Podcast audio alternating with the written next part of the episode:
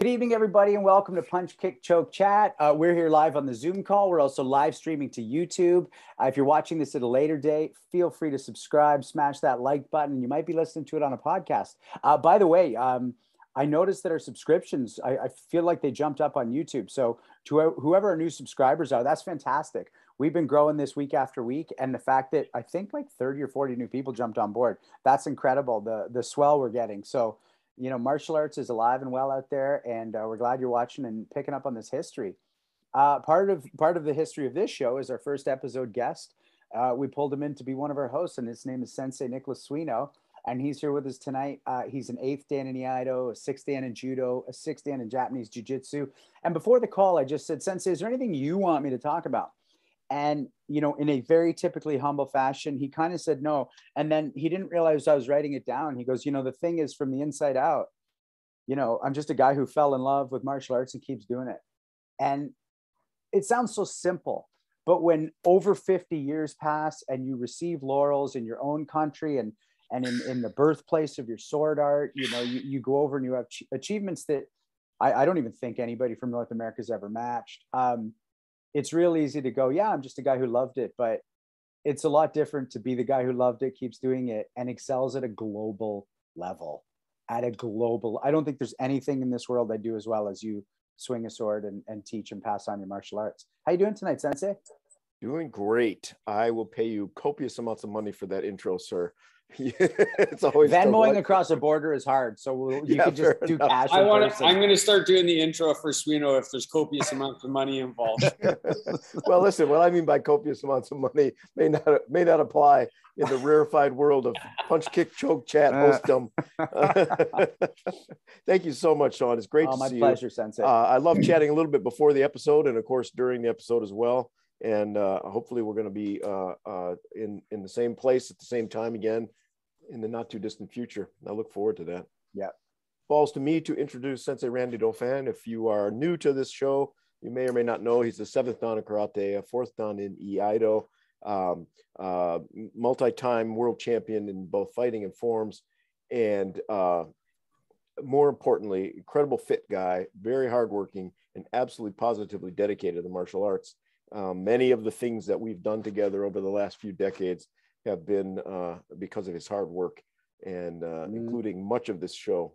Yep. Uh, Randy, it's so good to see you. Uh, how are you doing today? Uh, I'm just so excited.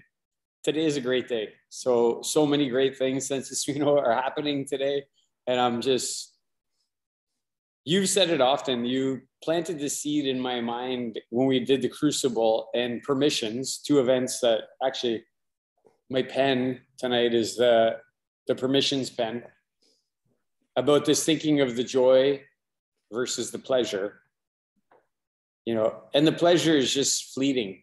If you're always chasing the pleasure then you give up all the joy. That's something that you taught me and uh, i'm having a fucking joyful day today. Like today is just a joyful day. And this tonight what we're going to do is going to be the pleasure in that uh, mm. joyful day. And yeah thanks, uh, for that intro. Um, I'm not going to pay you copious amounts of money, but I'm going to be dedicated to you and be your friend and your training partner and your student for the rest of my life. That's what I can guarantee. So um, that's how I'm doing today. um, and and uh, I don't know, maybe because it was my my seed, I get to introduce Sensei Legacy every time, and I'm always excited to introduce Sensei Legacy. I'm always excited to say that he's a 10th Dan and that he was awarded that rank by somebody who's I also have a tremendous amount of respect for, which is Anthony Sandoval. If you don't know who he is, get on YouTube, figure out how you can find out who Anthony Sandoval is. But that's also another incredible human being. Um, so Sensei Legacy got his 10th Dan from him. He's a member of the Black Belt Hall of Fame, Canadian Black Belt Hall of Fame. He's an author other people that he's a student of, Harold Warden, Benny Allen, named my son after Benny Allen. That's how impactful that is. My son's name is Benjamin, uh, who is named after Sensei Legacy's, I, I got to say, most primary teacher. Uh, also a student of Richard Kim, also a student of uh, Sensei Suino, who's on the call right now. Um, and I want to say one thing is that the things that Sensei has gained in martial arts, none of them were handed to him on a silver platter. He earned every fucking thing that was given to him. His 10th Dan, his author, his Canadian Black Belt Hall of Fame, he earned all of it. And today's his birthday. And I'm so happy we're spending this day with Sensei Legacy. And I'm so happy that I'm not going to say the date, but I'm just so happy that uh, Sensei Legacy was born and uh, I got to connect with him. And I know everybody on this call feels the same. Really happy that they got to connect with him. Um, yeah, we, this morning I called him and we started laughing. We didn't even say hello. We just started laughing like when the call came. So both of us just started laughing. So it was kind of funny because, uh, and we had this great conversation and, you know, the conversation was around, uh, we talked about being a fighter versus a martial artist. Um, and Sensei Legacy was always a martial artist and also a fighter. And I'll let that percolate in your brain. Always a martial artist and also a fighter. Um, the other thing that we talked about is just kind of the cool thing about having a, a true sensei student relationship, like a real one.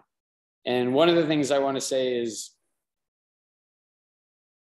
my mom, my dad, my kids, if you really wanted to know who I was, a stranger just wanted to get an outside perspective on who I was, I would point them to Sensei Legacy. He knows everything about me my faults, my weaknesses, my strengths, everything. And I also feel like if you wanted to know anything about Sensei Legacy, you should probably come to me. And I'd be able to tell you everything. I wouldn't tell you everything, but I could tell you everything. and uh, I think in the end, that's what a real, like a true, like Matsumura Itosu, Kamiya Higashiona, Miyagi Chojun, like those, those types of relationships are built on that not just the training, knowing everything about a person, total, the totality of it, or as much as you can. If it's not everything, it's as much as you can. And uh, I'm really happy to introduce Sensei Legacy tonight and just say happy birthday. And Sensei, we won't we won't sing happy birthday to you tonight. Benson wanted to, and I just said no. You know I want to. Yeah, I'm chomping at the fucking bit right now. Yeah. Where's that black guy from, Benson? I I was scrambling with a guy in jits and got hmm. the back of his head. Too bad it wasn't karate. Um, That's my foot. You should see my I foot. just want to, I just want to let you know that I control your next Dan. I think he's talking to you, Sean, not me. I think I'm not singing. I think I'm not singing. I think we're going to leave the singing. That's the legacy. What's going on today? What do you want to say about all that before we get into our show? Oh, it's just another day we uh, we had a great conversation that that started my day and set the tone. But other than that, every on your birthday, you know what you should be doing is calling my mother. I didn't do anything, so that's yeah. it. Or thanking your father. He got all the joy, right? Your mom got all the pain.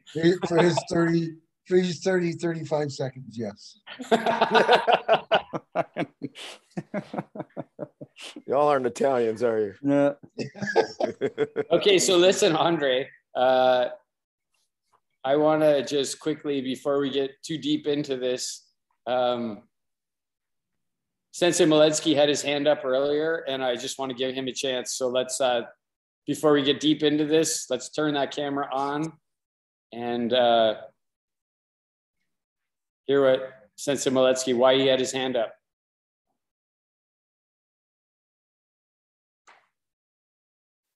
Or I will do it.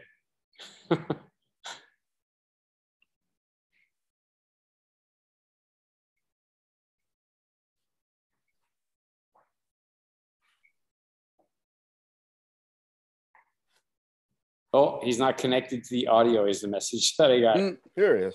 Oh, there he is. Hey, Sensei Biletsky. Hi, Sensei. How's it going? Hey.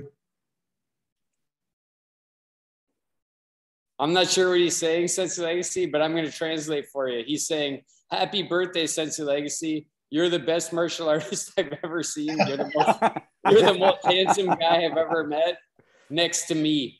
And I'm sending you $10,000. Can't hear you.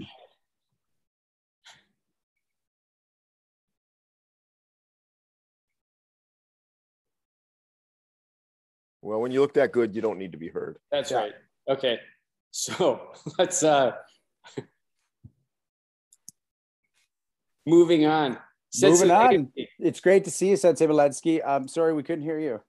Yeah, love that guy. Yeah. Seriously, like Yeah, and if you're uh, yeah, if you want to know why, please go back and watch the ep with him. Uh, you can find it. It's awesome. yeah, or call him or any one of us, and Mm. we'll explain to you why he's awesome. Sean, let's punch it over to Sensei Legacy. Sensei Legacy, give us Yep. a question that Yep. you had written down Yep. That you want to crack open. Let's do everybody. this. Woo. Okay, so uh, we sort of leave this open to the audience. They, they want to participate as usual. How much time should it take to become a black belt? And do private lessons uh, make your time in grade shorter? And should you, uh, are classes necessary if you're taking private lessons? So I just want to know what everyone's opinion on that would be. You know, Do you wanna- Who do you Go want to start with, Sensei Legacy? Who, and then we definitely want to hear your thoughts on that for sure. But Um, Sensei Suino, what do you think about that? Of course, you if you're going to mention like Iaido or whatever, you mention which art because some I don't know about Iai. Sorry. Uh, part one, how long should it take? How long should it take to get a black belt is the question, right? Yeah. So, so my answer is as long as it takes, you know, uh, typically in Iaido, right, take four to seven years um, to get a black belt and it's uh, you have to learn a certain set of skills and you have to get them to a certain level some people take longer than others. They don't learn as fast. And i suppose there are some people in fact i know there are some people whose learning curve is so slow they probably will never get to that right? Because black belt says a certain thing about you that you have to earn. Uh, second question do private lessons shorten that? I think it goes back to my first answer private lessons shorten it if they shorten it. If the if the private lessons make the difference in somebody's life in such a way that they can um, do better at the techniques in the way that they're supposed to to qualify for this for the art then it can potentially shorten their trip to black belt um, personally i think private lesson only martial arts is very very difficult to learn everything you have to learn obviously in the combatives unless you're just fighting your sensei all the time and even then you're going to have an incomplete skill set because everyone's different.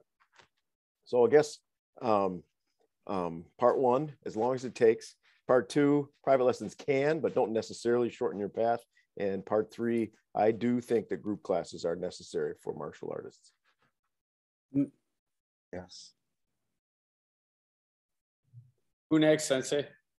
Me or Benzo? Uh, let's go with Benzo. He's sitting here just waiting to explode. So uh, Ah, I just I just love this. You know, for those watching, Sensei Legacy gave us a bit of a heads up on the questions before, and they're just all awesome. And I also love to be included in the ability to answer. So I am uh, exploding a little. I'm going to kind of go reverse order just because it's how I'm thinking about it. For me, group classes are totally essential because you know if you think about a fighter in any professional element, they need what you call looks. You can't just fight one type of person. You need to fight a big body, a small body, a fast person, a slow person, a powerful, etc. And obviously, we're not just talking about fighting, but you know, I love when I bring my Toronto students, and there's like 12 of us now, but when they go down to Kitchener, they all kind of go, ah, and I see them making friends with people at their own level. And I use the term trudging partner. It's actually a sober term, but you know, I didn't have so much a trudging partner in karate. And when I see my students getting trudging partners, and it's some stuff people have talked about on the show, like, oh man, I almost got the better of him this week, but I feel like he got the better of me. So I'm going to train my ass off for the next time. Love that. I think it's so essential. Iron sharpens iron.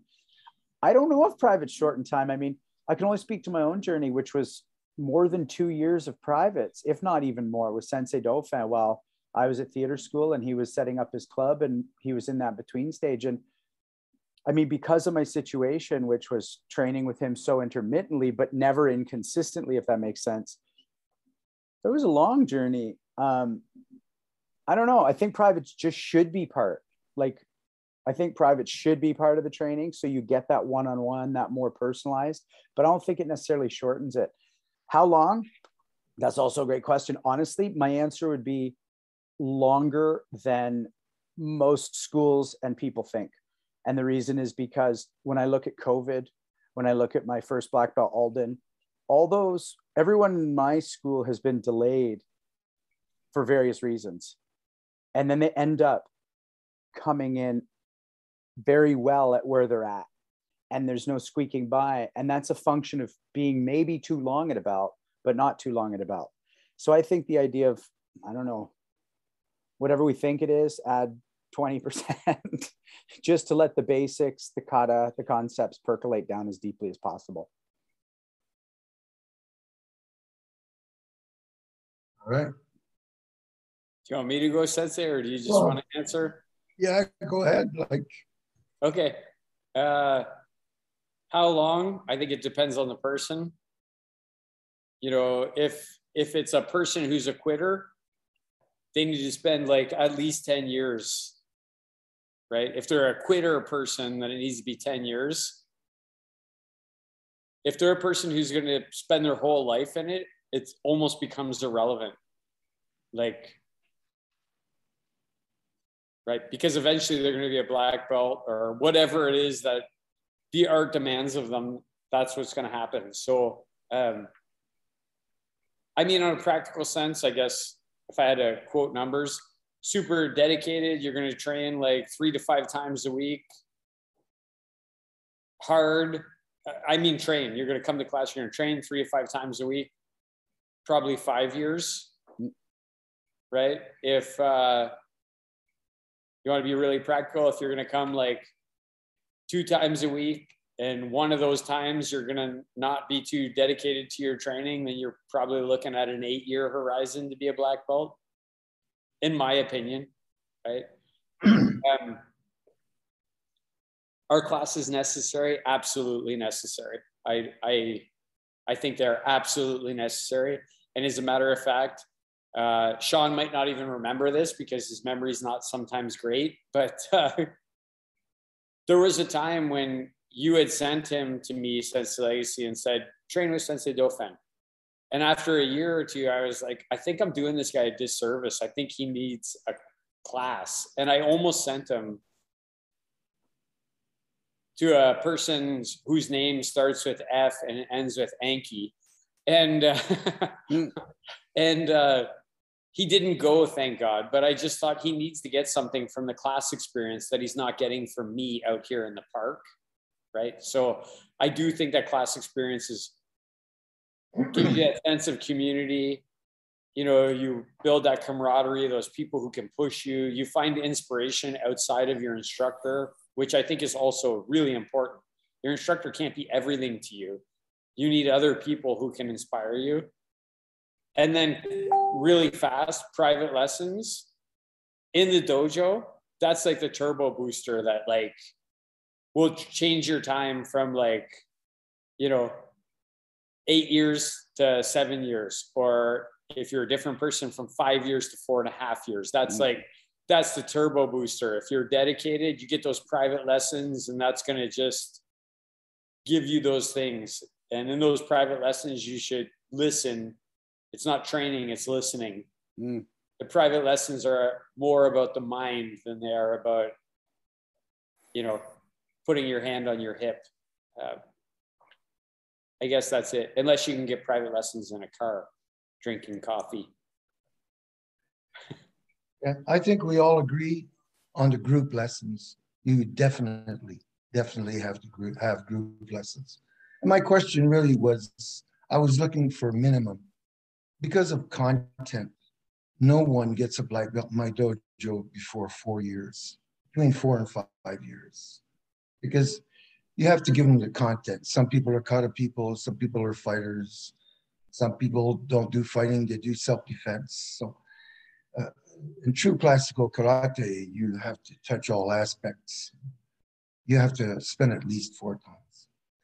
Where I differ a little bit is that private lessons will bring you a little bit quicker, not only because of detail, but if you're in a class, just say of 20 people, and you spend an hour, an hour and a half in that class, sensei's not always going to be on you. He's going to be on every, everyone else. People are at different levels, they learn at different pace, like you say. So uh, I think private lessons, my own personal opinion, uh, and again, I could be wrong, but I think that it sort of uh, matures you or develops you a little bit quicker, whereas you still need four years to get that all under your belt and to get it out of your yourself and into the art. So uh, I differ a little bit with the private lessons, simply because I think if you can see my view, is that 20 people in the dojo don't all get an hour and a half's attention but they do gain other things, you know, like synchronized stuff and fighting different people and uh, different views of the same thing. So everybody was nod, nodding, Sensei. I think we all agree with your. We're all in the same park. We're all in the same park, Just looking at it, just very slightly different. So, I think Sensei, um, Sensei Maletsky has connected to his audio now. Okay. So I, if everybody's okay with that, I'd like to get him in here and hear what he wanted to say. None of us can speak for him. So Andre, can we uh, can we get that make that happen in the next minute and 30 seconds? No pressure. hey. Oh. Hey. Am I am I uh, on speaker? You are on Great. speaker. Hey, hey. managgia miseria. hey. The world is the oyster now for everybody. Yeah, it is. Especially yeah. for my my friend, the young fellow over there, uh, Hanshi Gary Legacy. Ooh, I have to pay my deepest respect to Hanshi Legacy, my senior uh, in age, and uh, uh, I I would sing a song, but you know I heard what uh, what you said about uh, what Ben's, so I, I ain't gonna sing nothing because nobody's gonna pay me copious amounts of money. So uh, in that case, I'll just wish Hanshi Legacy very happy and honest, delightful birthday. I wish you many, many more, and uh, I hope to uh, get up uh, your way one day and and we can uh, rock and roll a little bit and uh, share some of the uh, nectars of the gods, shall we say? Mm. Thank you, sir. Anyways, happy birthday, brother. Thank you, and I appreciate the book you sent. Uh, you're more than welcome. Excellent. And uh, I enjoyed uh, watching when I when I get a chance and I'm not teaching. Tonight was lucky. I I finished early just to catch this show. So again, uh, all, all the best, and uh, and I'm I'll keep watching. Take care. Thanks. Thanks, Thanks Szymanski. Okay, so Andre, if you can help us by, um, I got a message from Sensei Copeland. Nobody wants to irritate him. Can you turn his video? Can you turn his video and his uh, audio on? Let him get in here, and then we'll get to Sensei Legacy's next question that he might have. Nice. Nice. I just feel like Sensei's fist, Sensei Copeland's fists are like that big. So you got to be yeah. super cool when he comes on. Can't wait to see him. I said because nobody oh, wants to imitate him. It's mostly because we all love him. That's why yeah. we want him on the yeah. camera. Yeah. Hi, Sensei. Hey, good morning. How's everybody? All right. Hey, look at awesome. that guy. I love that guy. I think I heard. I think I heard Sensei Suino say something about my big fist or whatever these are basketball hands, man. These are really, really, really big, you know? Mm. So I, I, think my hands are almost as big as Hanshi Legacy, but not quite, but they're good for palming a ball. Mm. You know? You know what they say about guys with big hands, right? I do know what they say about even even more importantly, black guys with big hands. I've heard it said. I don't know. Only you can say that in today's day and age. You know, it's you know, it's you know, it's that's funny because my kids, when I when we're training, we have the the, the handheld sheet, Hanshi. They're looking at the shield, and I'm trying to get them to focus on the target. And I'll say, what what color is my uniform? They'll say white. I say, what color is the shield? They'll say red. And I'll say, what color is my face? And nobody talks. Mm. Black. Mm. You know, Black. and my point is, I just want them to hit the right color. That's all I want. Hanshi Legacy, I just wanted to say a happy birthday to you. And it doesn't sound like anybody is singing, so I'll sing happy Oh, birthday to you. Oh, Happy birthday to you, my friend and colleague in the martial arts. Happy birthday to you, Hanshi Legacy, 76 years young. Happy birthday to you and many more. yes. right. But, but I have a Gotcha. question, seriously though. Um, can I ask a question? Yes, it's a goblin. You take all the time. No, no, no, no, no. I so my question, my question, Hanshi, is because at 76, you've been through the grind. You've been in the martial arts, you know, you've been teaching for a long time. And my question is from the beginning of your teaching career to now, what do you see as the difference between those first students and these new students from a teaching perspective? if you're talking about the person, them, or or Well, the category wise, you know, not the individual, but the, the groups, the students from those days to students from now. Well, students from those days uh, uh, came in to learn karate, and a lot of them weren't put in by their parents. I find they were more dedicated. They lasted longer. Like I have people that I are my friends, they're still martial artists, where I think now a lot of them come in and try it because uh, they're interested in the martial arts, but they don't realize how much work it really is. Hmm. You know, it's a long time. Like it takes you four years to reach your real first level. And then after that, it starts for second Dan, two more years, third Dan, three more, and adds up to you have to to get a 10th Dan, you have to be 70 years old. So the dedication and um, uh, like uh, Sensei Maletsky, the, the gut, guts and glory years are the old years when we fought bare. Mm. When you made a mistake, both people paid the price because you'd have teeth marks on your hands. So it was more crude in those days. But in these days, also for the people that are there today, there are better, more ways. The instructors are a lot more um, up in the ways of making your body um, more of a weapon, you know, like by way of using using weights and and doing different things. They know more about health, health foods. So things have changed a little bit. But uh, I like the old days when just uh, guys, you remember that, don't you? Yes, for sure. Thank you, But- Sensei. But both both students are good students. Yes, I, I agree. They're, they're, they are they are good now. They were awesome back then. It's just a different crop, different crop. Yes. Yeah. Thank you so much. Well, I hope you enjoy your your birthday festivities, whatever they're going to be, and may you live for another 76 years. Thank you, brother. Yeah. Yeah. Sensei Copeland, we're all Yes. going to be together May 14th, 15th. This whole Um, crew, That's going to be awesome. people. I That's can't going to be wait. awesome. Can't Yeah. wait.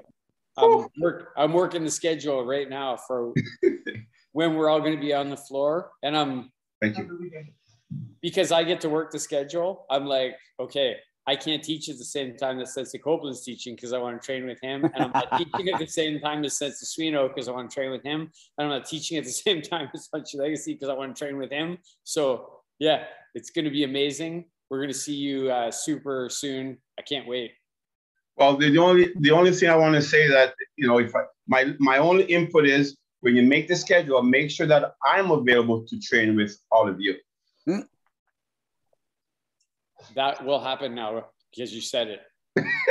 and since Suino says, if you do not ASK, you do not GET. That's nice. nice. Yeah. don't awesome. ask, don't get. Thank you. All right. Take care, guys. All right. Sensei Legacy, what was the next question you wanted to crack open with everybody? Okay. Does a man require another man as opposed to a woman to make him a better martial artist and vice versa? Who do you want to start with, Sensei? You got to um, direct it to. Let's start with you this time. Me? Okay. Um, the very first name that popped into my mind, Sensei, was Feng Chi Liang. Right? That is the very first uh, person that popped into my mind.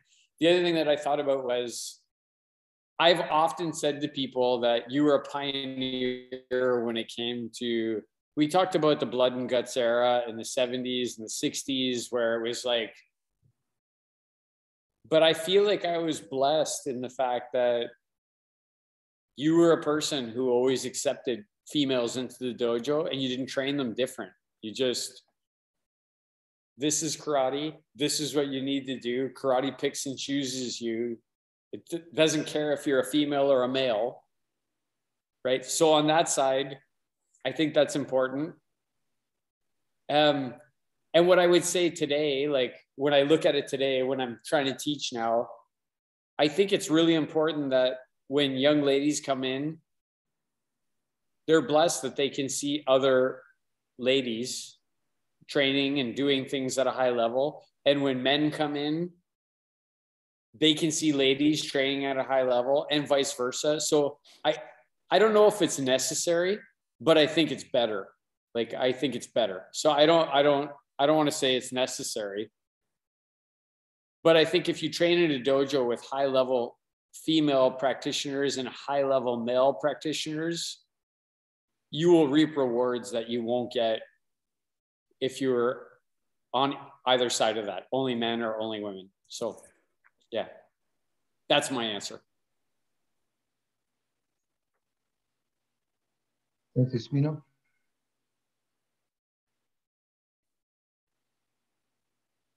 Can you phrase, can you say the question again so I understand your phrasing? Does a man require another man um, to teach him as opposed to say a woman and vice versa? Make him better. You know, do, if I if I went to a female teacher and I was a man, would I require a man to make me a better martial artist, or would a lady or a woman require? No, I don't think so. I think a woman can make you a great martial artist just as a man can. I think if it's a question of of uh, training partners and fights, that may be a little different. It's just because uh, statistically over the broad human population, men tend to have denser muscle tissue and tend to have more strength. So if you're a fighter um, in a martial art that where strength is an important factor, that may make a difference. But as far as teachers, I mean, one of the best, uh, one of the best uh, people that ever existed in judo is Fukuda Se- uh, Keiko Sensei, who passed away at like age something 97 recently, and um, you, just no question, the whole world of judo understands that she was one of the best people who ever existed, and she had hundreds or thousands of students, both male and female, who have done incredibly well in the world of judo. So yeah, short answer, I don't think so. Enzo? Uh, for me, it's really simple. I think to become a brilliant, excellent, phenomenal martial artist, it doesn't matter. But I think to be the best you can be, it does. Going back to our first question, which is eventually you're just going to want to be part of a room where you do are, are training with people of the opposite sex or even people who don't consider themselves any sex. So I think eventually you're going to lead to the interaction with everybody. But I think to become excellent, I don't think it would matter if your teacher was a man or a woman whatsoever you don't know anything when you walk in the door. So somebody who's a master is going to be able to bring you so far before there's going to be a limit.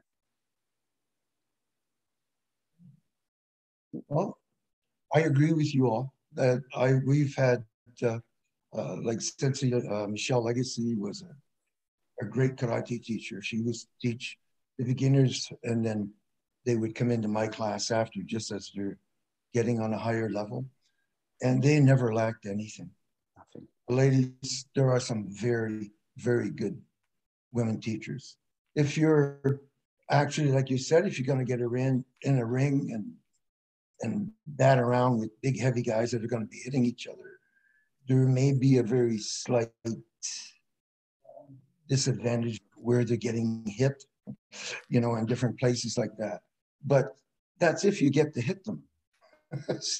If they lay their mitts on you first or they kick you in the side of the head first, it may, in my opinion, it, it makes no difference.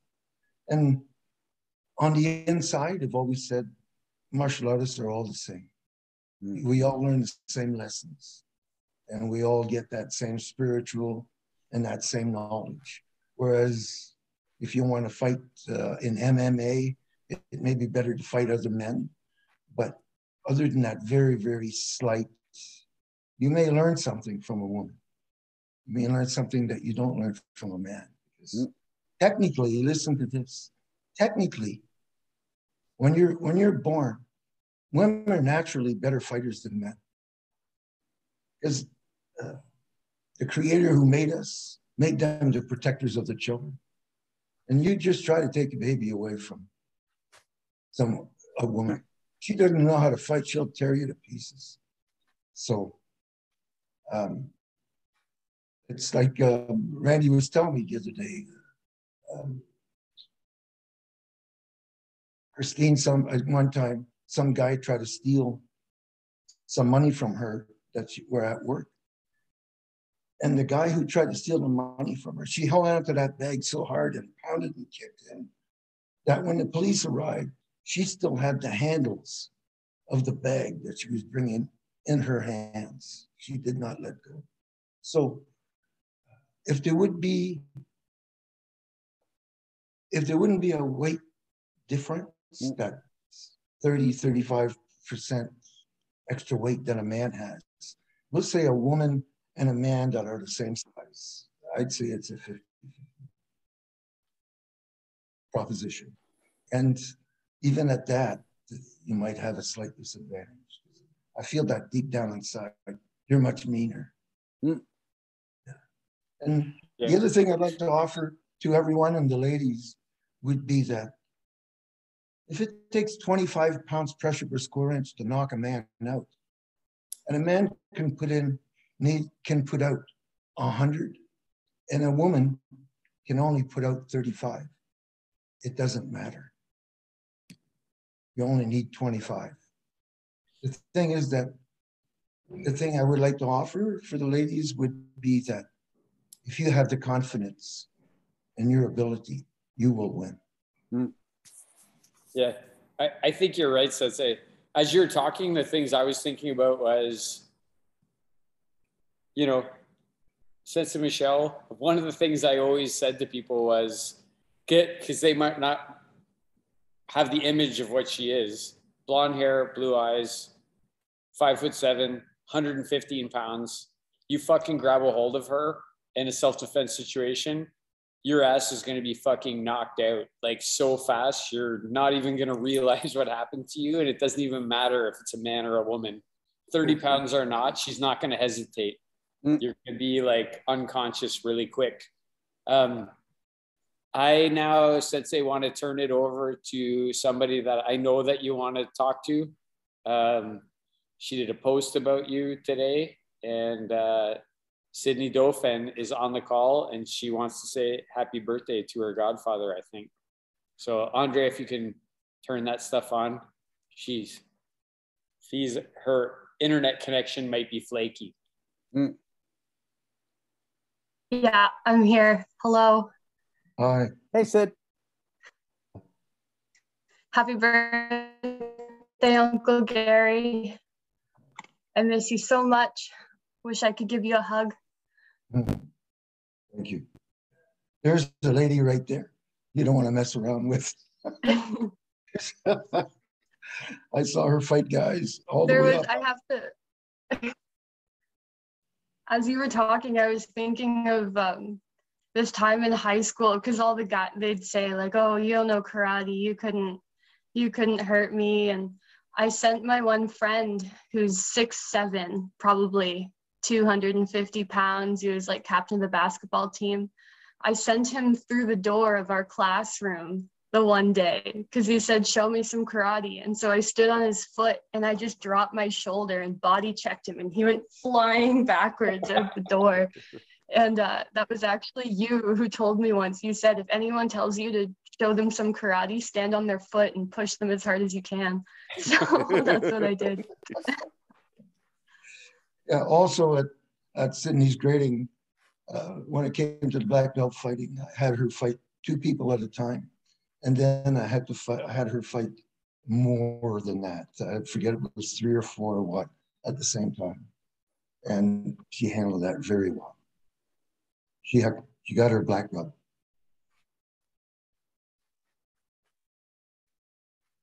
Yeah. What else, Sid? What else you want to say? Ask what what thoughts you want to leave us with before we go to Sensei Legacy's next question. Yeah, I mean that whole last conversation, I was just thinking of the the women I've been so blessed to look up to, like Aunt Michelle, Sensei Chalky, Sensei Beauregard, Sensei Potter. Um, I mean, even on this call, Sensei Landal, Christiana, like at camp when I was a little kid, and I know you were also a kid, but you were someone that I totally looked up to and and wanted to be just like. And yeah, I mean, I'm privileged in the way that I knew I was accepted kind of unconditionally, just by my father being my father, but also like there is the separation between the sensei relationship, but um, I knew I always belonged in the dojo just because I was kind of born there. Um, but but yeah, I've never really had an issue facing the guys. I know uh, at Sensei Copeland's tournament once I I fought in the boys division and did pretty good there too. Yeah, you did. That was an if people uh, want to know, Sydney fought in the 16 to 18 year old male division with I think it was like 12 other black belts men and beat them all. And uh, that's when Sensei Copeland said, Hey, Randy, do you think Sydney wants to fight on Team Canada? And she went to Hamilton and ended up winning a silver medal. And again, I always like to say this to her so she remembers she lost because she didn't follow the instructions of her teachers. Right. Which Sensei Copeland and I told her, don't talk to your competitors. And she did. She made friends with her, a girl from New Zealand before she fought her, and then lost a really hard fat battle. But I think she learned more from the loss than she did from the win. So, Sensei Legacy, I'm going to, Sid, I'm sorry, love you. We're going to shut your camera off because I love you.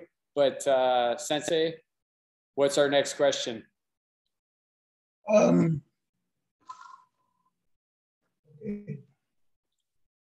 Yeah, I know. It's good to see her, right? Like you and I feel the same. I feel choked up when I see her. Like, yeah. I also just want to say something on the lady's behalf. That you mentioned uh, Patricia Beauregard. Patricia Beauregard was uh, the actual two-time world champion. She came home all cut up and beat up. Uh, I am not sure if it was Spain or France or wherever she went. She went came into my dojo she fought with all the black belts, and the black belts, the men and women, all came up to me and complained because she had to give them all a fat lip. Mm. Right? So I went over to fight with her, and I thought, well, you know, I'll, I'll put a stop to this. She gave me a fat. Honest to God. So I uh, got into got into a little conversation there, and she never hit anyone after after that. But again, if you can put up enough power to knock a male out, it, you can do it. You just need that confidence and a good teacher. Okay. My next question is, um, in most styles, if you think about it, when you reach the fourth dan level, the katas stop. Like I know the reason for that, or the reason that I believe is right. So what do you do from a fifth dan to an eighth dan? What is it that you do in the place of kata? Because we understand that a ninth and tenth dan are grandmasters and teachers. They spend their time um, trying to pass on the knowledge of the style. But what is going on there when you get to be a fourth dan? That's what. That's why I went out looking for the white crane. When I got to a fourth dan in Shorin or Shotokan, uh, uh, there were no more new katas, no more, no more different kind of lessons. What do you suppose is uh, what's missing there? Or is there something missing and I'm missing it? How about that, Sean? Well, for me, because I'm right smack in the middle of what you're talking about, um, you know, there's uh, the analogy that popped into my head is like you design and landscape and build your backyard with a pool, and that's like up to learning the system. And then one day the construction guy leaves. I mean, you, your sensei doesn't leave, but we'll use it as a metaphor. And now you actually get to play around in it for a while like the whole time I'm adding kata and the whole time I'm adding knowledge. And that never, the knowledge never stops. But I feel like this last while since I was a third Dan has just been going, what is this I've learned? Like, what, what am I doing with it? Who am I in it? Um, it's glorious. And then also, you know, I've always considered teaching because of karate to be fundamental to anything resembling mastery. And so then it becomes, well, fuck, if I'm teaching this, I better know it even better. And so it becomes like, what is it really for me? Not what was given to me, but what is my daily life with it? Um, in terms of what's missing for me, I mean, you know, I went and just when I want to figure out what happens when your feet get kicked out from under you too. Um, but that's not something that's missing from karate itself because it's just a different thing. But but I really like the idea of having time while giving back because you are further along the path than a lot of other people. Just going, I want to swim in this pool that I spent so long building and now it's full of water and go, what is it? Like what's what does a backstroke look like here? What does a front stroke look like here? So that for me is what this period feels like. How about that, Randy? Can you just ask the question one more time? So I'd say I just want to think about it, like react to it in our style, in our style of karate, and I believe Shotokan, I stand to be corrected. Um, usually you're learning katas up to a fourth dan, and then the katas sort of cease there. You know, uh, at least that's what happened to me when I was learning from my teacher. And then I, I ended up having to go to Long Island, New York to ask Terry Macaron who is a mentor and a person I really respected, that question. And he did say something to me, and I'll I'll wait my turn. Nick? So, or I'm sorry, you go. Yeah, I think since it for me, there's a, a distinction in my mind. Are you a student or are you a teacher?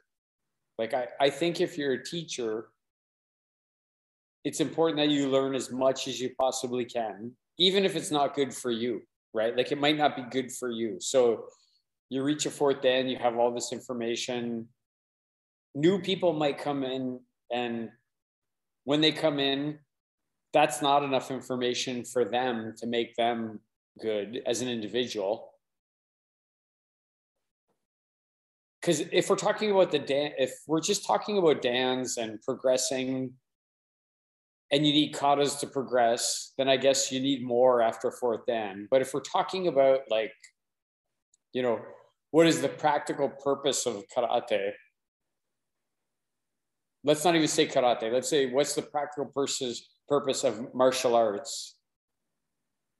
I don't necessarily think you need to know like 37 katas or 67 katas or 72 katas. You need to know the things that will work for you really, really well on an unconscious level. if you're a teacher, you need a lot more. And I don't think if you're not a teacher, I don't think you need to progress past third dan. Like I just, I don't think you do. Like if you're not teaching martial arts, you know, just keep toiling away for your own benefit. And that's awesome, right? Like there's no issue with that. But if you want to teach people, then you need to move beyond that. And so then you require more, more knowledge. You can't get to a 10th dan if you don't have more knowledge than somebody who's a third dan, like, or done it longer. So I guess that's what I think about that. And I'm probably wrong because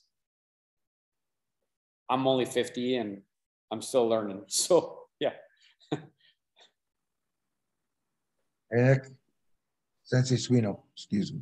Oh, any any any name works fine for me. Um, I, I absolutely agree with what what Sean and Randy said. I'll just give you a little uh, snippet from my own training or my own dojo. You know, I have just a tiny handful of people who have made it to Godan um, under my teaching. And one thing I absolutely love about those those few guys uh, at Yondan and Godan is our conversations are completely different now. We're talking about they're becoming serious people. and I don't mean serious in the sense that they never crack jokes, but I think that people to be reckoned with. You know, you can be a martial artist and be really damn good, but there's a big difference between that and being somebody who really matters in the community. So, um, you know, I've got three guys, Dana Jackson, Dan Holland, and and uh, Nick Miller, and and they are just just phenomenally different human beings, and and the amount of personal growth that they've had from Sandan to Yondan or Godan is is phenomenal and clearly evident when you interact with them. So there's a there's a personal growth that happens. I'm just giving you my own slice on that. There's a personal growth that happens even if there's not more material being learned. So yes. Yeah.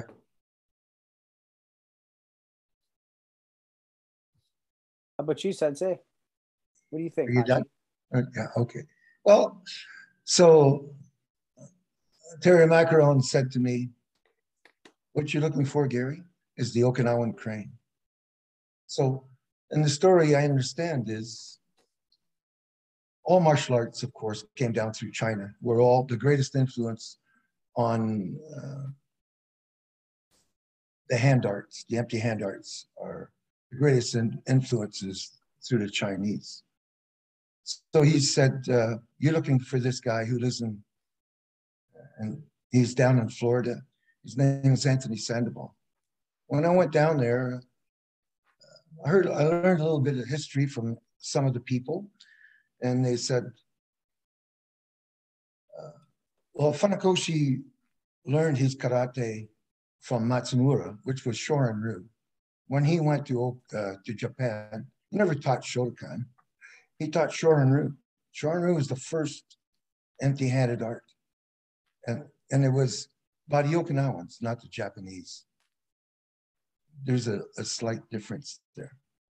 And I was told a story that um, because Funakoshi was half Japanese and half Okinawan, there was a there was some ill feelings between those two countries at the time. And uh, Matsumura was also only knew a few katas himself. Like he invented the Pinan katas or the Heian katas.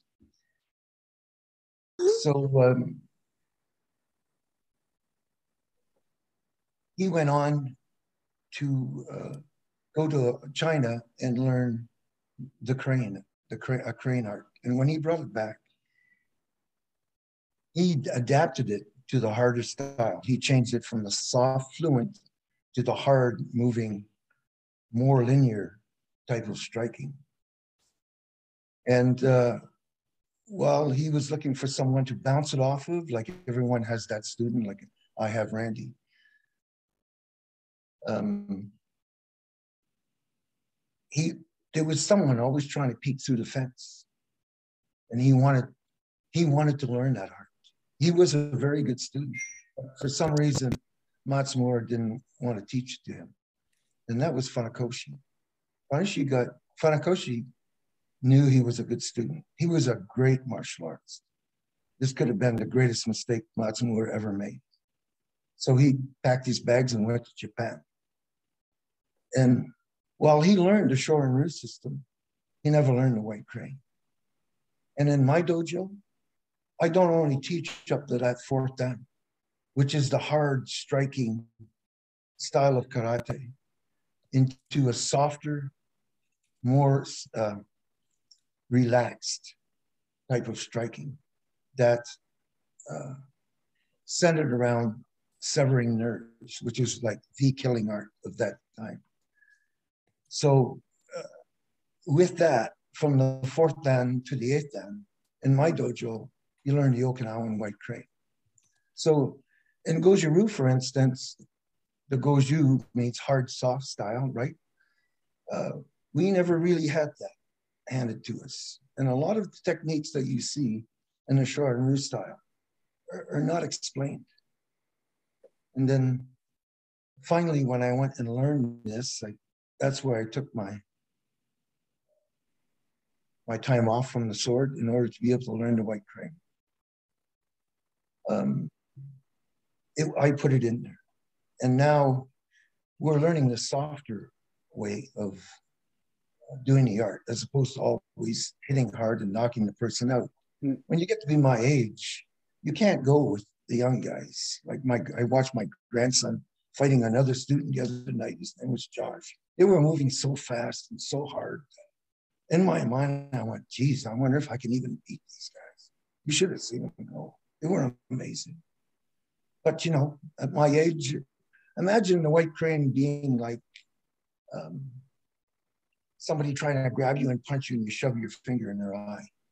Like it doesn't take much effort for that. You just need to be a bit quick and to get it there. Mm. And then striking the nerves takes less power, just more accuracy. So you sort of need that. And that's where I put it after the fourth dan to the eighth dan, so that we would learn the soft side of the arts. And this would be awesome for the ladies because it doesn't require that power. It requires skill and speed. So that's my my view on what should happen after a fourth dan. A lot of people in the United States now do that, but it hasn't really spread worldwide because Matsumura wanted to keep it a secret. And the last thing I will say about it, because I'm dragging on here, was uh, my sensei was a student, Ohan Sokan. And and his, upon his death, I believe it was in '78, maybe '72. I'm not, I can't remember, but he called all his students to his bedside, and he said, "Release the white crane. We don't want it to be a, a secret style anymore because it will die with me." So all of his head senseis went out, including Anthony Sandoval, to the United States and started teaching. And in the southern United States, most of the people uh, had learned the Okinawan crane from him. So whether that's believable or not is up to you. But if you want to know, come to my dojo. I'll show you. And I don't mean you need to pay me. I will show you what happens there. Okay? Thanks. Great question. Andre, who's hosting tonight, because Robert's off in California. Robert's off in California tonight. Nice. Yeah, he's going to train with Fumio Demura, I think, this week. Um, mm. Yes, I just saw Suino's eyebrows go up. but uh, Andre, if you want to play a couple of those video messages that have been sent in, that would be amazing if you can.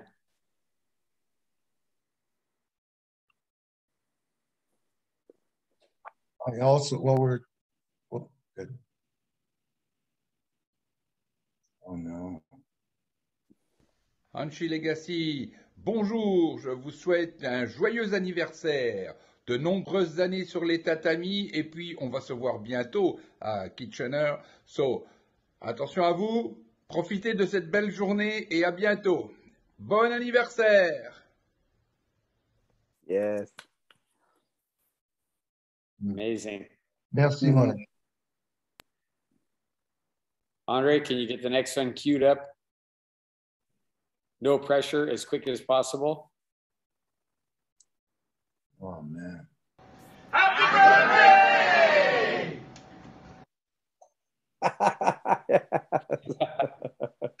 That's awesome. Yeah, that's, that's awesome. Thank you. I, I don't need that, but I really appreciate it. Like those guys are true friends. Yeah. It's good to have some bilingual culture here on our, our show too. Love it. Yeah. Yeah. I see. Does Mario have a question? Is that what that is? Sorry, Sensei, who? Mario, I, I see a hand up. Is that a question? Uh, I don't see that hand because I don't have that view up, but um, Nope, Okay. nope. Don't see it either. Nope. Okay. Um, you got another one for us, Hanshi? You got- another question, don't you? Uh, I, I have a couple. We have lots of time yet, but uh, uh, the other thing, you know, you, you wonder about friendships. And the- the question I wanted to pose was, should you call your sensei sensei outside of the classroom? Like you see him walking down the street, can you call him Fred or Pete or Gare? Uh, for an example, Wayne Bear was a sixth dan. He was my boss and my friend before he even knew karate. He walked, I was kicking a, a dumpster one day. He walked around the corner and he was the only carpenter on, on the site. And I kicked him and hit his thumb and sprained his thumb. He calls me Hanshi or Sensei in the dojo, but when we're outside, we were already like friends. So he, calls me Gare. When we go golfing, he calls me Gare, which I appreciate. You know why? Because not many people call me that. They always call me Hanshi. So the question is, what do you think? Should should you always call you come into class for the first time and you see your sensei, or another scenario like the one I just gave you? Is it proper or is it okay? Or do we think too much of ourselves? How about that, Nick? Or Sensei Suino, I'm sorry. well, see, there you go. So, Here's my answer 100% yes. You should always call your sensei sensei inside out in the dojo. And then 1% no. uh, sometimes relationships are such that you don't have to do that. I have a few friends who don't call me sensei that who who friendships that started in the dojo. I don't think it's because we think a lot of ourselves. I think it's because I think a lot of you or right or Randy thinks a lot of you like the I don't I don't mandate it, but I would always call if I if if if my old senseis were still living, I would call them sensei forever. Mm. Comes from me, not from them. Yes. Yeah. Well said. Yeah. Randy? I just wrote down Sensei, I am a martial artist and I am a son. And I wrote that down because once you are one of those things, how do you say, did your mom or dad come to you and say, we have a close enough relationship now that you could just call me Mary Lou or you can just call me um, Mike Goffin? Like, it just really feels uncomfortable when when I say that. Like I I never called my dad by his first name ever, and I never called my mom by her first name ever. And that's because of the relationship that we built. Um, and so for me, I guess I want to say if you're really a martial artist, no, you don't call your sensei by their first name or you've lost your place um, in, in where you are. I've never called you by your first name. I've I've never called Sensei Suino by his first name, and I can't imagine doing so. The only caveat that I would give, like the small footnote that I would say, would be when you use a person's name, what respect and what reverence do you give that name? Right. And so sometimes I will say to my students, you know,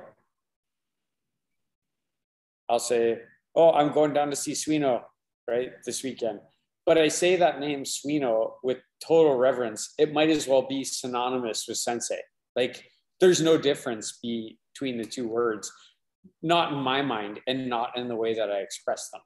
So, uh, yeah, I guess that's my answer. Sensei legacy. That's my answer. um, not surprisingly, Sensei, my answer will be along the same lines. Like I, there are people who are senseis, like Sensei Bowron has said to me many times, call me Scott. Sometimes I do, most of the time I don't. Scott Watson, long before he was a black belt, I was a brown belt. He's like, call me Scott, Sean. And I think I did sometimes because he asked me to. And those weren't my senseis. But I'm not calling your sensei, Dauphin or Sensei Suino by your, it, it, I want you as my teachers. I crave you as my teachers. You know, I, I sent you that note today. Like in 1993, I walked into that basement. I'm getting emotional right now. My life changed everything in my life got better and has since. And why would I need?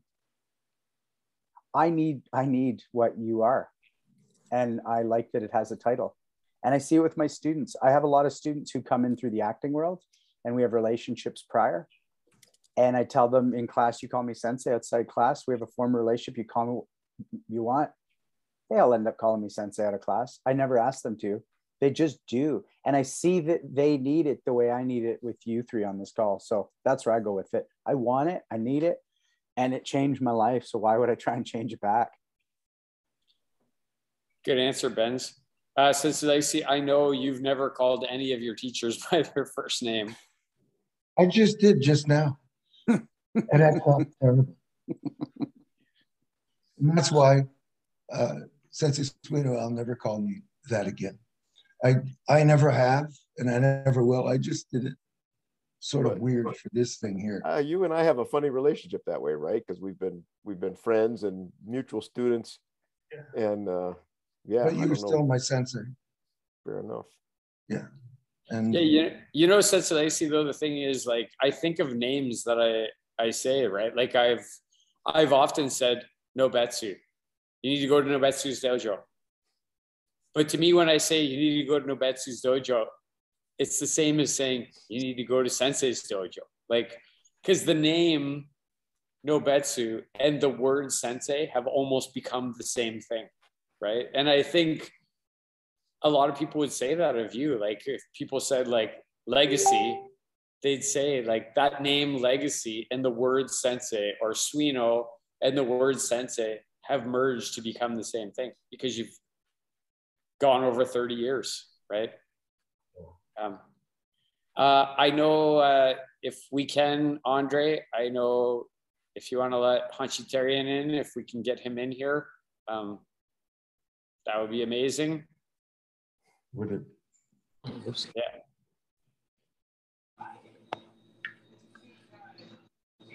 I'm here. You are here. Hi, Hachi. Hey, how are you doing, everyone?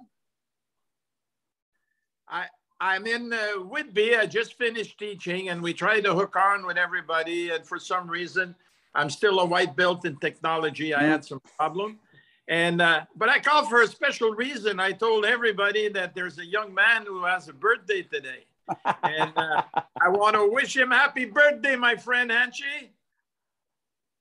Merci beaucoup. Ah, ça me fait plaisir, mon ami. Hey, you're the leader of the pack now. You we're going to keep following you for at least 20 to 30 more years, man. I hope I won't let you down. Ah, uh, you never did, and you never will. And look who's with me, Greg. Happy birthday, oh, Greg. Yes, happy birthday. Hey, Randy. How are yeah. we bailed him out of jail so he could come and wish you happy birthday. Enjoy your evening, my friend. We are so looking forward to May 14 and 15. We'll see you there, and we're going to have a chance to celebrate. Merci beaucoup. Bonne fête, Anchi. Bye-bye. Bonjour. Bye-bye. Thanks, Bye. So, uh, Sensei Legacy, before we move too much further, I just want to, uh, I know you've already heard from this person today. Uh, but uh, I just sent to McLaren, Nick McLaren from the BC Dojo message today. Him and I were chatting, and he said, uh, Happy birthday, Hanshi, from all your students at your West Coast dojos. Looking forward to having you teach BC Camp again this year in Whistler on the August long weekend. You continue to influence people across the country to be better versions of themselves, both inside and outside of the dojo. I just wanted to share that. And then uh, there were some questions about Mario Musso, and uh, Mario Musso sent a message. You're going to get the next question, Sensei Legacy, but he just sent a message and said, "The most happy birthday, Hanshi Legacy. Hope you're having a great day." So, thank you, Mario.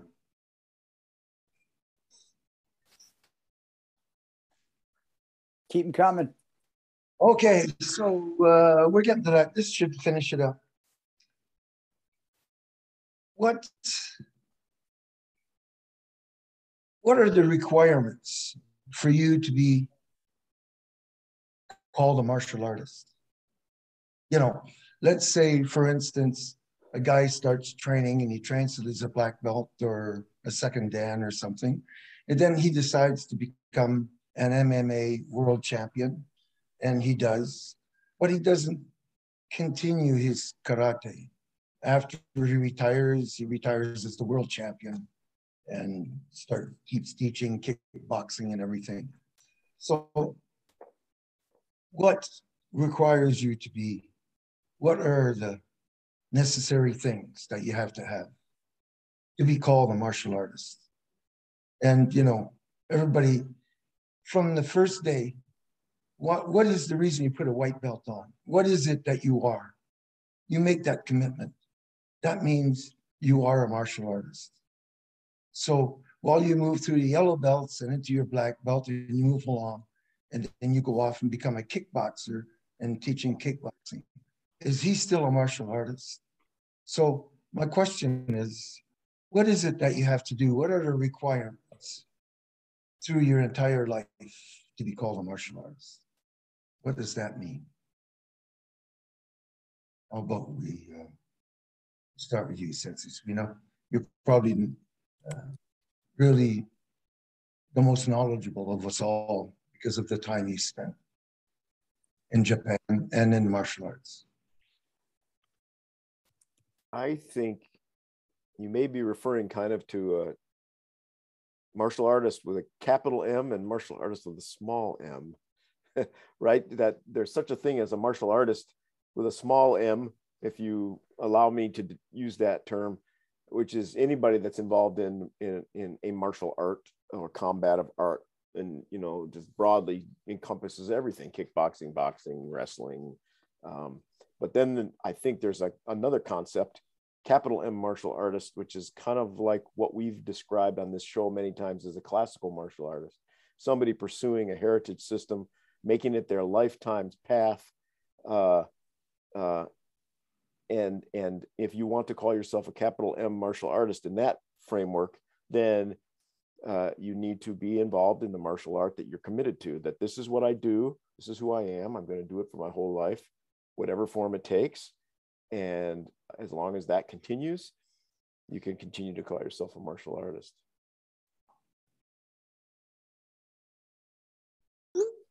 All right, uh, Randy. I, I, think I agree 100% with Sensei Suino. Um, what I wrote down was um,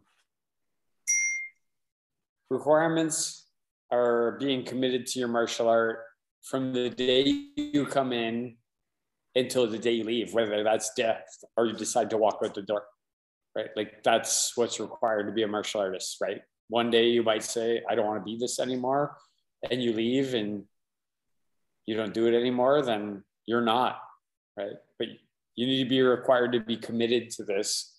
And you and I, Hanshi, talked about this this morning. We talked about uh, here's an example of what I'm talking about from my example Jean Serio, he got a blue belt and then he became the 172 time world champion, knocked out every single person who ever stood in front of him. And, but he wasn't a black belt. He didn't get his black belt. And then when he was done, after he retired with however many championship belts or whatever, he went back and he committed himself to getting his black belt in jiu-jitsu and he earned his black belt in jiu-jitsu after he was a multi-time world champion that's a person to me who's committed to martial arts not just being a fighter right and uh, I think you can just be a fighter. And I think that's awesome. Like I, I don't criticize anybody who is a fighter. Like I don't mean to say just a fighter. Like it's tough. You gotta train, you gotta be brave, you gotta step in the ring and be willing for somebody to knock your head off, like or possibly kill you. Um, I just kind of feel like being a martial artist is all of those things and a little bit more. I, I think it's all of that stuff I just said and just a little bit more. So that's my take on it. Um, I think I, I go slightly in the other direction with what it is to be like the, the small M. Like, I think there's, I see these guys on TikTok and they are dead. They, they're dreadful, some of them, but they're posting a video and they're doing these weird spinning things that don't work but they're martial artists. They're just not good ones. And um, I think that you could literally just today go, I'm a martial artist and like get your floppy sword out and play and, and not do anything. But if you believe it and you're acting on your belief of what you're doing, we have the right to laugh at you, but you have the right to call yourself a martial artist. Now, does now what then becomes, uh, I, I hope I hope happens for everybody is it gets pressure tested. Um, and then the other word that pops into my head is system. And the only reason I use that word is because I think of somebody, especially old school, who comes up with something that works for them.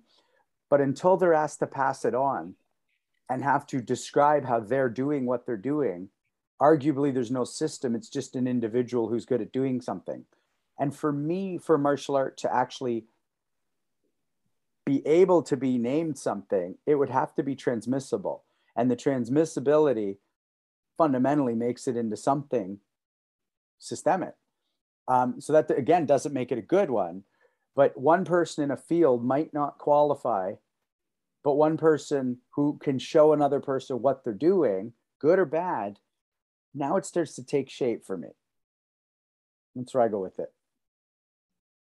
Amazing. Uh, Andre, if you can, Madam Christine Husse, if you could put her camera on for a second. She wants to say hi to everybody and wish Sensei Legacy a happy birthday. If that is a possibility.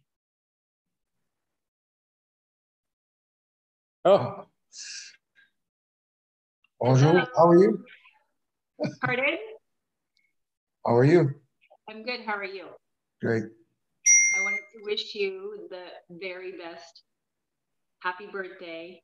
I hope you've had a wonderful day, and I wish you many, many more years to come. Thank you. I'll give you a nice big hug and a kiss when I see you soon. I will see you on Saturday. That's right. So I will be I will be expecting it, please. Thank you so much. Happy birthday, Sensei. Awesome. Okay. Um, Sorry, and- Sean, go ahead. Oh, that's okay, Hanshi. If you don't mind, I wouldn't. I, I'd like to hear your answer to that question. I don't think we we we heard your thoughts. Well, I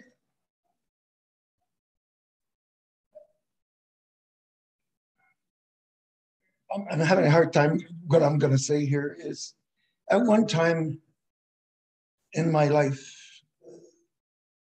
the title of a book called "I Am Karate" about Hitoshi Yatsune crossed my mind. What am I? What the hell am I? I'm just scared. Like, you see, the thing is, between you and I is, I know all my faults. I know all the mistakes I make. You know, so I asked myself that question many times. And then one time when I asked myself that question, and I'm being very humble when I say this, I said, man, all the masters are gone. Sensei Benny Allen's gone. All my teachers are gone. I think I've become karate. So I think it's somebody who becomes the platform that holds up martial arts. You're not just somebody learning it anymore. You're sort of part of its structure. And that's just something that I believe happens to you. You know, you've got guys like Conroy Copeland, guys like him, many other guys, you know. And I think those, that guy is karate. He's, I've seen him fight in the early days. I've seen him as a dedicated student. I see him as holding up his style. And he becomes the blood, the blood flow, and the things that make karate still here. Then you have other people who don't learn the art for all its value. And they start to go off in a different direction. And then what happens is that art gets changed into something else. Whilst the right people, people that are uh, ninth and tenth dans, they have the right to change and to modernize and to update that same art. But the roots and everything are still important. It's like the leaves changing on a tree, you know, but the roots still hold that tree there. So you have to become the art. You are karate or iai or whatever, judo, jujitsu, whatever it is. You have to become that in order for it to be preserved for the other people. So I think it's a little bit more than we think. And possibly, uh, with the exception of Sensei Suino, is that uh, Randy, you're very close to getting there. You will you've probably already asked yourself the question, am I karate? Or you've already found out that you are, probably from me treating you like you've become karate. And Sean is on his way. But I think there's there's more to it. You've got guys like Yamaguchi Sensei. When I saw him, I was amazed. He was a spitting image of my father. So I looked at that guy. He's he's a Meijin master he's a sword saint. So he died, and I, I wouldn't be surprised if buried him with his sword. I'm not sure what happened, but he became iai, right? So I think there's more of a demand than just being in martial arts. That's basically my answer. Listen, Benz, it's uh, 958. I don't think we're going to build on anything. That was like the most amazing uh, three minutes of punch kick choke chat that we've had so far was that. Um, i think we should go around the horn and uh, i'll leave it to you. I honestly don't know who should go first so you've always hosted this. Let we'll trust your judgment let, let, let's trust my judgment this time and let's reverse the direction because it's Hanshi's birthday and he's guided our questions tonight. And I think that we sort of ascend rank wise towards him. I think that feels a bit right. Um, I, I, I, I don't want to go first, but I do just want to say what I said earlier. I want to reiterate you've changed my life. Um, you know, I, I present very much as an actor because that is my online persona bit and, and that's part of it. But that came after karate. I met, I met you as a science student who thought he might become a doctor or a lawyer. I met you as somebody who did not know how to look another man in the eye and say, back up or step forward, but don't fuck with me. Uh, I used wit and disappearing as a way to get out of situations, and directness was not an option because between both fear and um, inability to execute, I didn't know what the fuck to do. I avoided um, anything resembling conflict like the plague. And I don't believe a person can be a pacifist if they don't choose peace. Uh, I was defaulting to it um, because it wasn't an option. And you gave me the option. You gave me the option of peace because I could go the other way if I wanted. But more importantly, what Sensei Dauphin just said the three minutes and all the minutes of 29 years of talking, of training, being your friend, your student, um, sleeping on your couch when I was going through one of the toughest times of my life.